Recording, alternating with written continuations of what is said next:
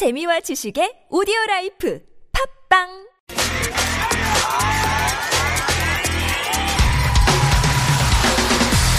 화제의 뉴스 핵심을 짚어드립니다.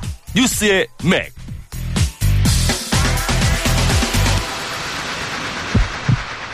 네, 시사평론가 백병규 씨와 함께합니다. 어서 오세요. 안녕하십니까. 네, 자 오늘 어떤 이슈를 진맥해 볼까요?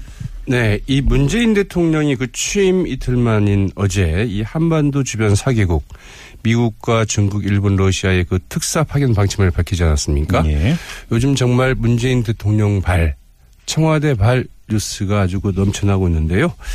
그동안 사실 그 역대 대통령들도 보통 이제 그 당선인 신분으로서 아니면 뭐 정부 초기에 이 4강의 그 특사를 이제 그 파견한 바 있습니다. 그러나 일시에 이렇게 미국과 중국, 일본, 러시아 그 4개국에 이 동시에 특사를 파견하겠다는 방침을 밝힌 적은 굉장히 좀 예외적인데요. 네, 문재인 대통령 이 취임 이틀 만에 이들 4개국에 그 특사 파견하기로 한 이 까닭 살펴보도록 하겠습니다. 그 까닭이 뭘까요? 우선 외교 부재 16개월, 공백은 길었고 현안은 많다. 이렇게 좀 정리를 해볼 수 있을 것 같습니다. 지난 1년 4개월간 그 사실상 그 외교적 그 공백 상태였나 마찬가지였는데요.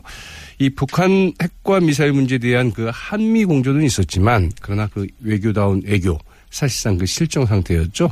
뭐 개성공단 폐쇄랄까, 뭐 사드 배치 등 이 외교적 지렛대를 모두 잃어가는 이런 순간들로 좀 점철돼 왔다고 봐야 되겠고요. 그러다 보니까 그 쌓인 외교적인 현안은 많고. 시간을 다투는 현안들이라는 점에서 이 4개국 동시 그 특사 파견이라고 하는 이 특단의 좀 외교적 대책을 좀 마련한 게 아닌가 이렇게 좀 살펴볼 수 있을 것 같습니다. 뭐 좀 16개월, 1년 4개월 말씀하셨는데 그 탄핵 소추가 이루어졌던 건 12월 9일이니까 한 6개월로 잡아야 되는 거 아닌가요? 네. 그러나 이제 사실상 뭐 최순실 국정농단 사건이 발생을 하면서 박근혜 대통령 사실상 그 외교적인 이제 수단을 좀 잃게 됐던 것이고요.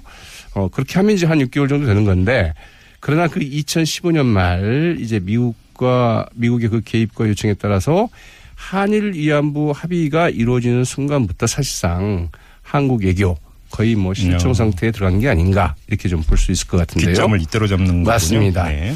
이 한일 위안부 합의 뒤에서 뭐 국내에서 그 아주 거센 반발이 일지 않았습니까? 예, 예. 그러면서 그 일본은 계속 합의를 좀 이행하라, 이렇게 촉구하면서 사실상 한국, 그 한일 관계에서부터 그 외교적인 그 지렛대를 사실상 잃게 됐고요. 또 이제 북한 핵실험이 이어지면서 이 북한과의 그 관계 완전 그 단절 상태에 빠지지 않았습니까? 예. 개성공단을 폐쇄하면서 이제 극단적인 그 단절 상태로 가겠는데 이것도 이제 그 대북 압박과 그 체제 일변도로 가면서 사실은 이 북한과 관련한 이 남북 관계 관련한 그 지렛대를 외교적인 지렛대를 다 잃게 됐죠. 그리고 이제 그 사드 배치 결정까지 하면서 이 중국과의 관계도 거의 뭐 파탄 상태로 빠진 거나 마찬가지입니다. 일본의 그 외교적인 물에 이 그 실종된 한국 외교의 그 현주소를 아주 그 적나라하게 그 보여준 게 아닌가 싶은데요. 지난 1월이었죠. 일본 부산 총영사관 앞에 그 소녀상 설치를 문제 삼아서 나가미네 이제 주한 일본 대사가 이 3개월 동안이나 일본으로 그 소환을 당해서 그 귀임을 하지 않았었죠. 진짜 이제 그 그런 점에서 우리의 그 외교적인 그 참사라고 이렇게 기록될 만한 이런 사안인데 이 외교다운 외교라고 한다면 박근혜 전 대통령이 2015년 9월 3일이었죠. 이 중국의 그 정승절 기념식에 이제 그 미국의 사실상 그 반대를 무릅쓰고 참석했던 게 거의 마지막 그 외교적 행보가 아니었을까 이런 생각을 좀 해보게 되죠. 뭐 대선 내내 사실은 급박한 외교 안보 과제가 많다 이런 얘기가 있었으니까 뭐 4강의 특사를 보내는 거는 뭐 사실 뭐 뜻밖이라고 볼 수도 없는 거고 지금 당연하다고도 볼 수 있는데 중요한 건 나라별로 이 주요 쟁점이 다를 수밖에 없지 않겠습니까? 그렇죠. 일단 뭐 미국 쪽이 가장 좀 중요하지 않겠습니까? 그리고 예. 좀 가장 또 어려운 대목이 될 것 같은데. 네. 이 트럼프 미 대통령 자체가 좀 예측 불허의 그 돌발 변수가 되고 있지 않습니까? 네. 거기에다가 이제 그 대북 공조 차원을 넘어서 북한에 대한 북한 핵 문제 그 해법 어떻게 좀 쳐나갈 것인지 그 문제를 가지고 이제 그 미국과 어떻게 좀 협의를 해나갈 것인지 이 문제가 좀 하나 있고요. 네.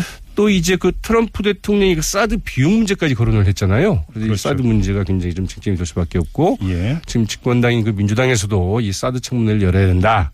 이렇게 나오기 때문에 이게 굉장히 좀 뜨거운 쟁점으로 이제 부상할 수밖에 없을 것 같습니다. 여기에다가 한미 FTA 그 재협상 문제까지 좀 걸려 있죠.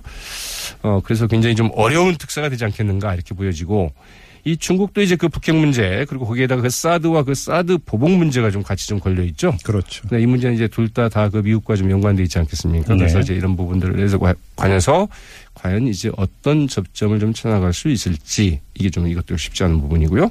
일본은 뭐 한일 위안부 문제가 당장 그 현안 문제로 좀 부각돼 있고요. 네. 러시아는 그래도 조금 좀 먼 나라 이야기이긴 하죠. 그래서 아마 여기 가시는 특사가 가장 좀 편한 특사가 되지 않을까 이런 생각 뭐 좀 해볼 수 있습니다. 러시아도 뭐 사드에 대해서 부정적인 입장을 이미 내놨기 때문에 그것도 현안이라고 볼 수 있겠는데요. 아무튼 머리 아플 것 같아요. 특사로 파견되는 분들 언론에 뭐 그 추측 보도는 있었습니다만 아직 그 공식 발표는 없었어요. 그렇죠. 예. 네, 아무튼 이분들 역대 대통령 그 당선인 시절에 그 갔던 특사와는 좀 다를 것 같습니다. 네. 이 역대 대통령 당선자 시절에 갔던 이 특사들의 면면을 보면은, 이제 집권당의 뭐 주요 인사이거나 아니면 그 아주 그 대통령 당선인의 그 복심이다. 네. 이제 이런 분들이 많이 갔었죠. 이 노무현 대통령 당선인 시절에는 그 미국에는 그 정대철 선대위원장, 일본에도 역시 뭐 정대철 선대위원장이 그 대표로서 대표단을 이끌고 갔었고요. 중국에는 그 이해찬 의원이 갔었습니다. 아, 예, 예. 그리고 그 이명박 대통령 당선인 시절을 보면은 미국에는 정몽준 한나라당 의원이 갔었고, 중국에는 당시 그 경선 대상이었죠. 네, 경선 후보 대상이었던 이 박근혜 한나라당 전 대표가 이제 갔었고요. 네. 박근혜 대통령 당선인 시절에는 이제 미국과 중국에만 보냈는데, 미국에는 그 이한구 새누리당 원내대표, 이 중국에는 이제 김무성 총괄 선대본부장이 갔습니다. 일본에는 이제 그 노무현 당선인 시절에는 그 정대철 의원이 대표단을 이끌고 갔었고요. 이명박 당선인 시절에는 그 이상득 국회 부의장이 이제 갔었죠. 그리고 러시아에는 이 노무현 당선인 시절에는 그 조순영 의원, 이명박 대통령 당선인 시절에는 그 이재호 의원이 갔는데, 네. 이렇게 이제 누가 갔는지 면면들을 보면은 사실은 그 농공행상 이런 측면도 좀 굉장히 좀 강해 보이기도 하죠. 거기다가 이제 성격 자체가 현안을 풀기 위한 것이라기보다는 좀 사절단 성격 이렇게 그렇죠. 봐야 되는 거 아니겠어요? 네, 맞습니다. 예. 그래서 이번에는 그런데 굉장히 그 현안 중심으로 갈 수밖에 없고, 그래서 상당히 말하자면 이 강점이 있는, 각 나라별로 그 강점이 있는 이런 분들이 이제 갈 수밖에 없겠다. 뭐 이제 이런 생각도 좀. 그런 생각들이 좀 들죠. 예. 뭐, 이거하고는 별개입니다만, 14, 15일 중국 베이징에서 이제 1대1로 국제협력 정상포럼이 열리는데, 정부 대표단을 파견하기로 했어요. 이건 그 특사하고는 무관하다. 뭐, 청와대는 일단 선을 긋기는 했습니다만, 그래도 일정한 역할을 하지 않겠습니까? 그렇죠. 일단 이제 당초 그 중국 특사로 파견될 것으로 유력시됐던 그 박병석 의원을 단장으로 해서, 네. 정보 대표단을 이제 파견하기로 했는데, 네. 이 시진핑 중국 국가주석이 이 문재인 대통령과 이제 그 통화하면서 좀 요청을 했다고 하죠. 아, 예, 그래서 예.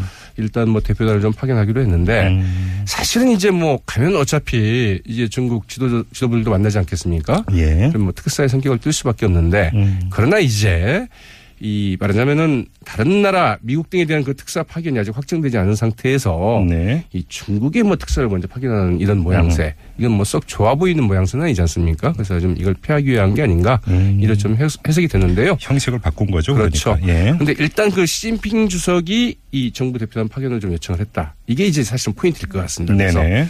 중국 측이 상당히 그 한중 관계 좀 정상화에 좀 적극적으로 나서고 있는 것 아니냐. 네. 이렇게 좀 볼 수도 있겠죠. 그러게요.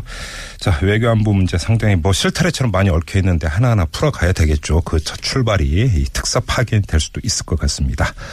자, 뉴스의 맥 여기까지 진행하죠. 수고하셨습니다. 네, 고맙습니다. 네, 지금까지 시사평론가 백병규 씨와 함께했습니다.